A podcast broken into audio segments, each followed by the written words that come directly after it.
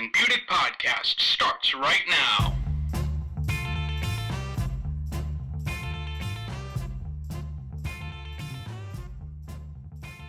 And welcome back to another edition of the Asman and Butic Show podcast. I'm Jake Asman, and as always, I'm joined alongside Dan Butic. And Dan, great show planned as we're going to be joined by Nets play-by-play broadcaster Ian Eagle. But the big news in the N B A today is obviously the N B A, Adam Silver, just announced moments ago that they are suspending Donald Sterling, the owner of the Clippers, for life and fining him two point five million dollars, which is the most they could fine him under the current C B A. And finally, he's going to be forced to sell the team if the N B A owners agree, three-fourths of them, that he has to sell. So it looks like uh, it looks like obviously the N B A laid down the hammer here, as they should, and we're going to talk all about that with uh, Ian Eagle. Yeah, and the N B A had to do what they had to do. They could not let Donald Sterling stay involved with the Clippers, just for the Clippers organization. I mean, Adam Silver's got to protect the league. He's got to protect the Clippers. And, you know, when all this stuff comes out, you know, your star player is now is under the radar now, and your your head coach is not going to want to be there. I mean, Adam Silver had to step in. This was going to get ugly if Adam Silver and the N B A didn't step in and say, we we got to take care of this, and they did. They took care of business. So three-fourths of the N B A owners have to vote to and get that, rid that of him. And that will get voted. And, of course, the N B A is going to approve that. The owners will vote. Adam Silver even said he spoke with a number of the owners before he decided to come down with this punishment, and they were all on board with this decision. Obviously, a decision that needed to be made. It was horrible, the situation that the Clippers organization organization was put in because of these comments. And, of course, the Clippers are in still you know, still in a really competitive playoff series right now against the Golden State Warriors. Big game at home tonight that they're going to have to try and win. It's going to be interesting to see what happens there. And then switching things up to one of the local teams that's in the playoffs, obviously the team that Ian Eagle calls games for, the Brooklyn Nets. Tough loss the other night at home in Game four. Series tied at two, heading back to Toronto. It's going to be interesting to see if the Nets can win two out of the next three games and try and advance into the second round against the Miami Heat. And that was the game they had to win. I felt they had to win Game four, win at home, go up three one, and you have the series in your hand. Now, and you two, would have three games to try and win one. you have one. three games one to try to win one. Now, two two, going back to Toronto, I could see the Raptors pulling it out. Very difficult to see either way here. Obviously, the Raptors have shown you they're not afraid of the Nets. And the Nets, when they play well, they're a great basketball team. There's no denying that. They had a great second half. Jason Kidd, I don't think, got enough credit for the job he did in the second half as that team's head coach. However, Deron Williams has to play better. Joe Johnson has to play better. Obviously, Paul Pierce was here to be that final chip to get them over the hump. You can't rely on Paul Pierce every well, single Joe night. Well, Joe Johnson hasn't been there taking the big shots. They've been relying no, too much Deron on Williams Paul Pierce. Deron Williams has been awful. And no, obviously, yeah. when we have Ian on, we'll have the opportunity to talk to him about that. But the bottom line is for this Nets team, it's a huge failure if they don't get out of the first round, and it's going to be interesting to see what Ian Eagle thinks about it. They brought in Paul Pierce and Kevin Garnett to get over the hump. They couldn't do it last year with the team they had against the Bulls. They lost in seven games. This year, they felt Paul Pierce and Kevin Garnett could put them over the top to get deep into the playoffs. Well, guess what? Joe Johnson and Deron Williams the last couple games haven't been there, only scoring seventy-nine points against the Toronto Raptors. They need more offensive production out of Deron Williams and Joe Johnson. They need Joe Johnson to take those big shots at the end of games. Paul Pierce is there to do it, yes, but you can't rely on Paul Pierce at this t- stage in his career to score the bulk of the points. You just can't do it. We're going to talk about Donald Sterling and break down the Nets Game five tomorrow night with Ian Eagle right after this.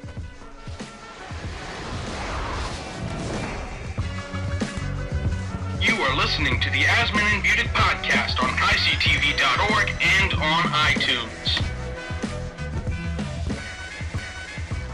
Welcome back to the Asman and Butic Show podcast. I'm Dan Butic, joined alongside Jake Asman. And Jake, we're joined on the line by Ian Eagle of C B S of C B S Sports and, of course, the Yes Network. Ian, thanks so much for coming on. My pleasure, guys. Good to talk to you. Ian, we're huge fans of yours, but before we get into the Brooklyn Nets and their game later on today, we wanted to ask you about the Donald Sterling situation. First question to you has got to be, were you surprised that Silver acted this quickly and decided to spend, suspend it for life?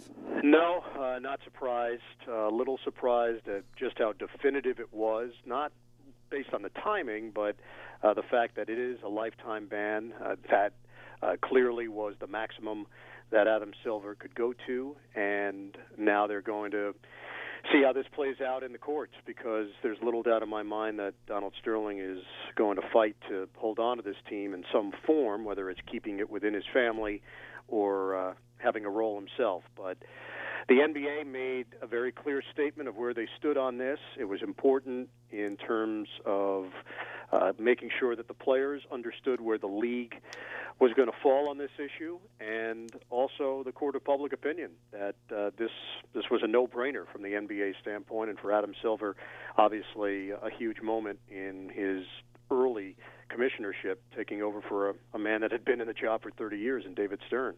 Uh, and how important do you think it was for Adam Silver not only to come down with this type of ban, but especially after so many sponsors pulled out from the Clippers and players going on record saying they won't play, and you know Doc Rivers, the fact that he pulled out and said he might not coach this team, how important was it then for him to step in and make a call like this? Yeah, look, I, I think uh, the two could be considered mutually exclusive, that Adam Silver acted based on his strong feelings on the subject and based on taking the temperature of N B A owners. I don't think the commissioner can just step in and, and make an across-the-board judgment without knowing whether or not he's got the ownership behind him. But with that said, uh, what had developed over the past couple of days with the business side of things, uh, no doubt that played a role in the equation, and the players and coaches that have come out uh, so staunchly against Donald Sterling. We could talk about Uh, exactly how this came about, the fact that uh, this was based on what we assume uh, nefarious approaches by uh, the woman that he was involved in.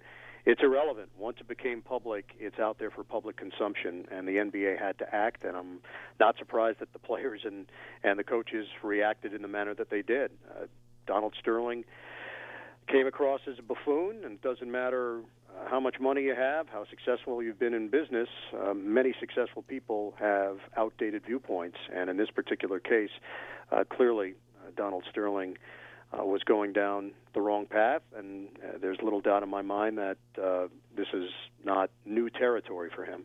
Ian, you recently call, uh, called the Indiana Pacers game the other night against the Atlanta Hawks.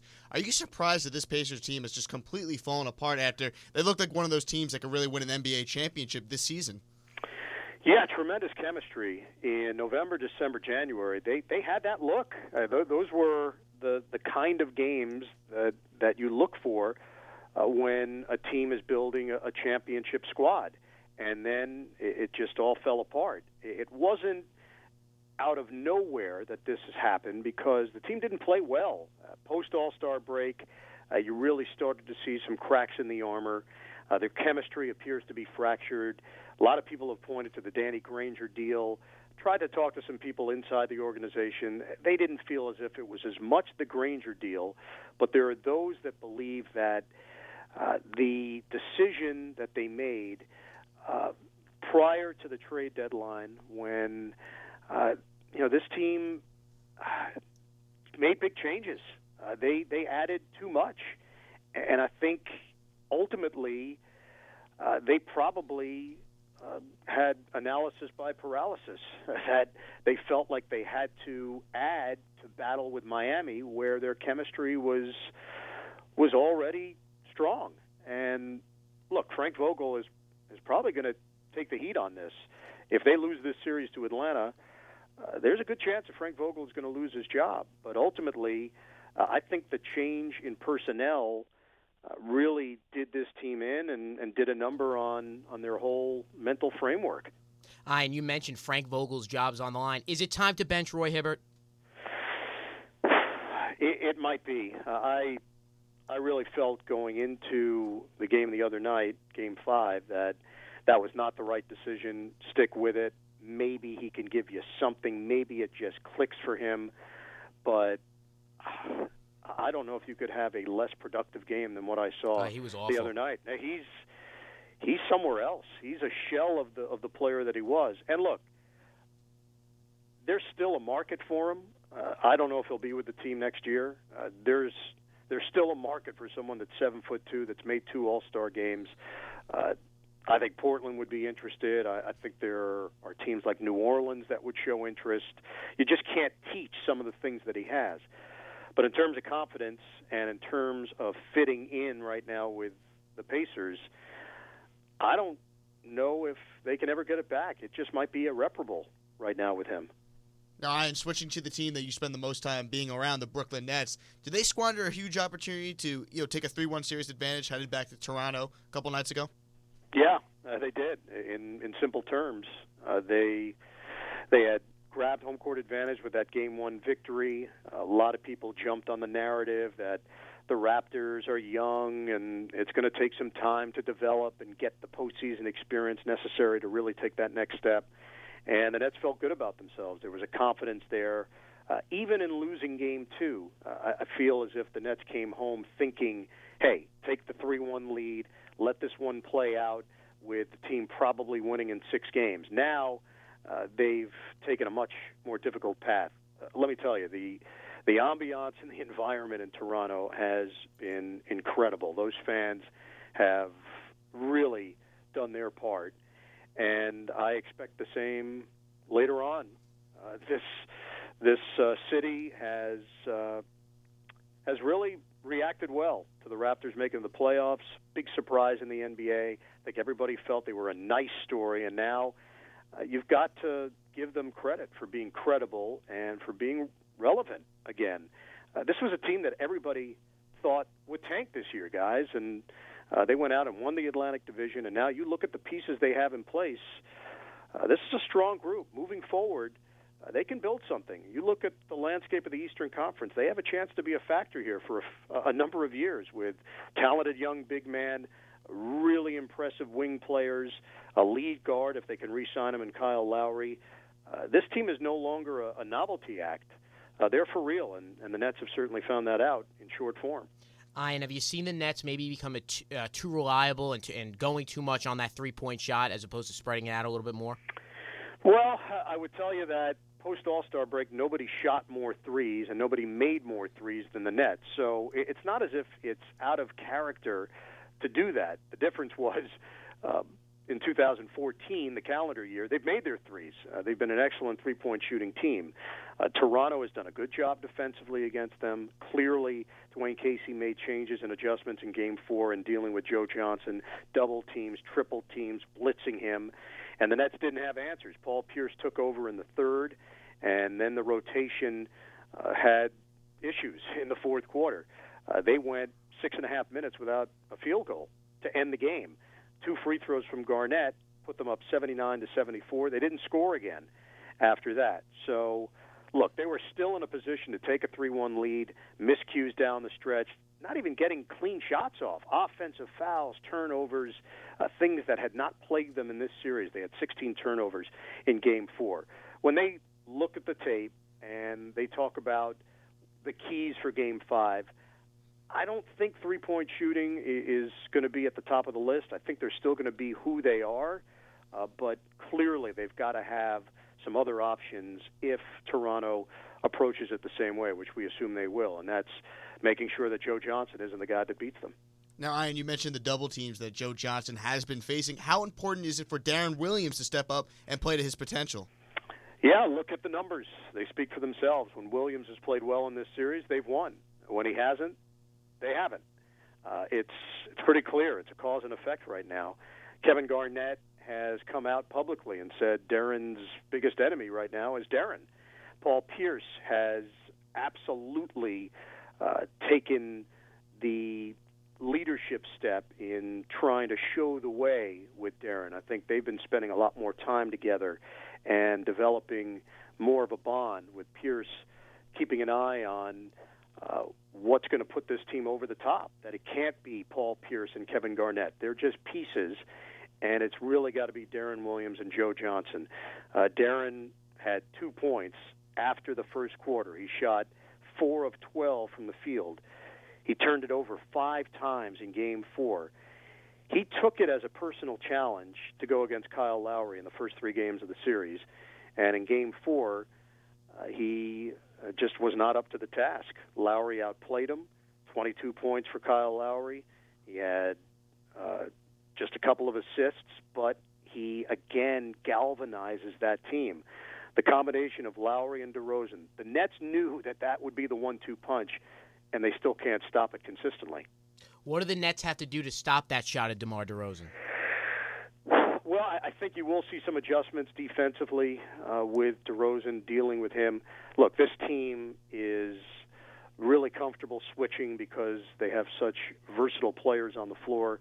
Uh, great size, not necessarily at the four spot with Paul Pierce. They play smaller with Pierce, but then look across the two-guard, small forward, power forward, point guard combo. They can switch out and feel pretty comfortable with it. Uh, I do think they, on the other end, are going to have to get more out of Blatche and Plumlee. One of those two guys is going to have to step forward. Not even offensively, although Blatche is certainly a candidate for that. But anyone who watched Game four, it was obvious and blatant that when Kevin Garnett was out of the game, they just didn't have any resistance on that back line. Plumlee did not play well. Blatche did not play well. Defensively, they took such a hit when K G was out of the game. So that has to change. Uh, one of those two guys will have to step forward and, and play a much larger role if if they're going to do anything in this Game five and, and send this series back to Brooklyn with a three two lead. And we're talking with Ian Eagle of the Yes Network. And Ian, is there anything the Nets could do before we let you go to try and stop the huge rebounding disparity that's been so far in the series? You know, in a word, no. The ironic part of it, guys, their best rebounding game was Game four. They matched Toronto in that department forty-three forty-three.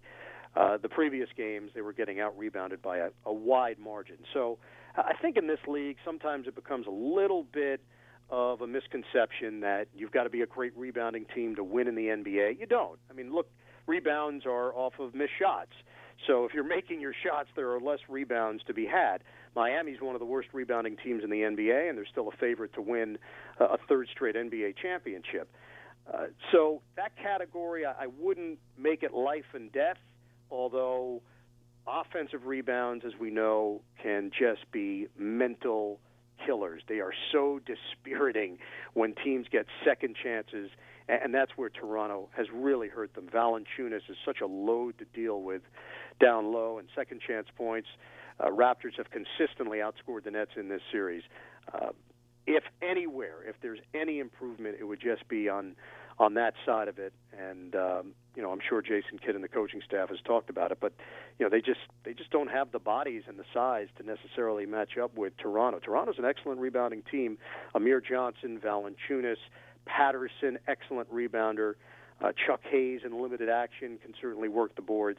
That's been a tough area for the Nets to match up in. Ian, before we let you go real quick, N F L on C B S, The Bird and the Beard coming back? yeah, yeah, as far as I know. And, you know, the sad part is I don't think I'm capable of growing a beard. So I can't even I can't even make it The Beard and the Beard if I wanted to. I, I don't get the connectors. I'd have to use a Sharpie to connect the mustache and the beard portion, and, and that just wouldn't be a good look. But Dan Fouts has, has been just a pleasure to work with. We've been together four years. This will be our fifth year together on C B S, and he's he's become one of my best friends as well. He's just a great guy, Hall of Famer without the Hall of Fame ego, and uh, just really uh, has been one of the, the real highlights of my career to, to be matched up alongside him.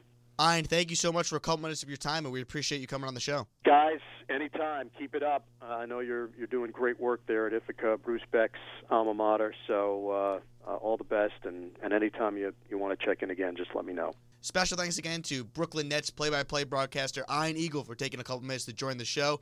Game five is obviously today. We're really excited to you know, see what the Nets could do. Ian made some really interesting points, and, of course, we agreed with everything he said about the Donald Sterling situation, Dan. You know, and that was the most interesting part, obviously, yesterday with that coming out and the, the suspension being laid down by Adam Silver. You know, the N B A taking charge. It needed to be done, but that's going to do it for us. Thank you, everyone, for tuning in. This has been another edition of the Asman and Budick Show.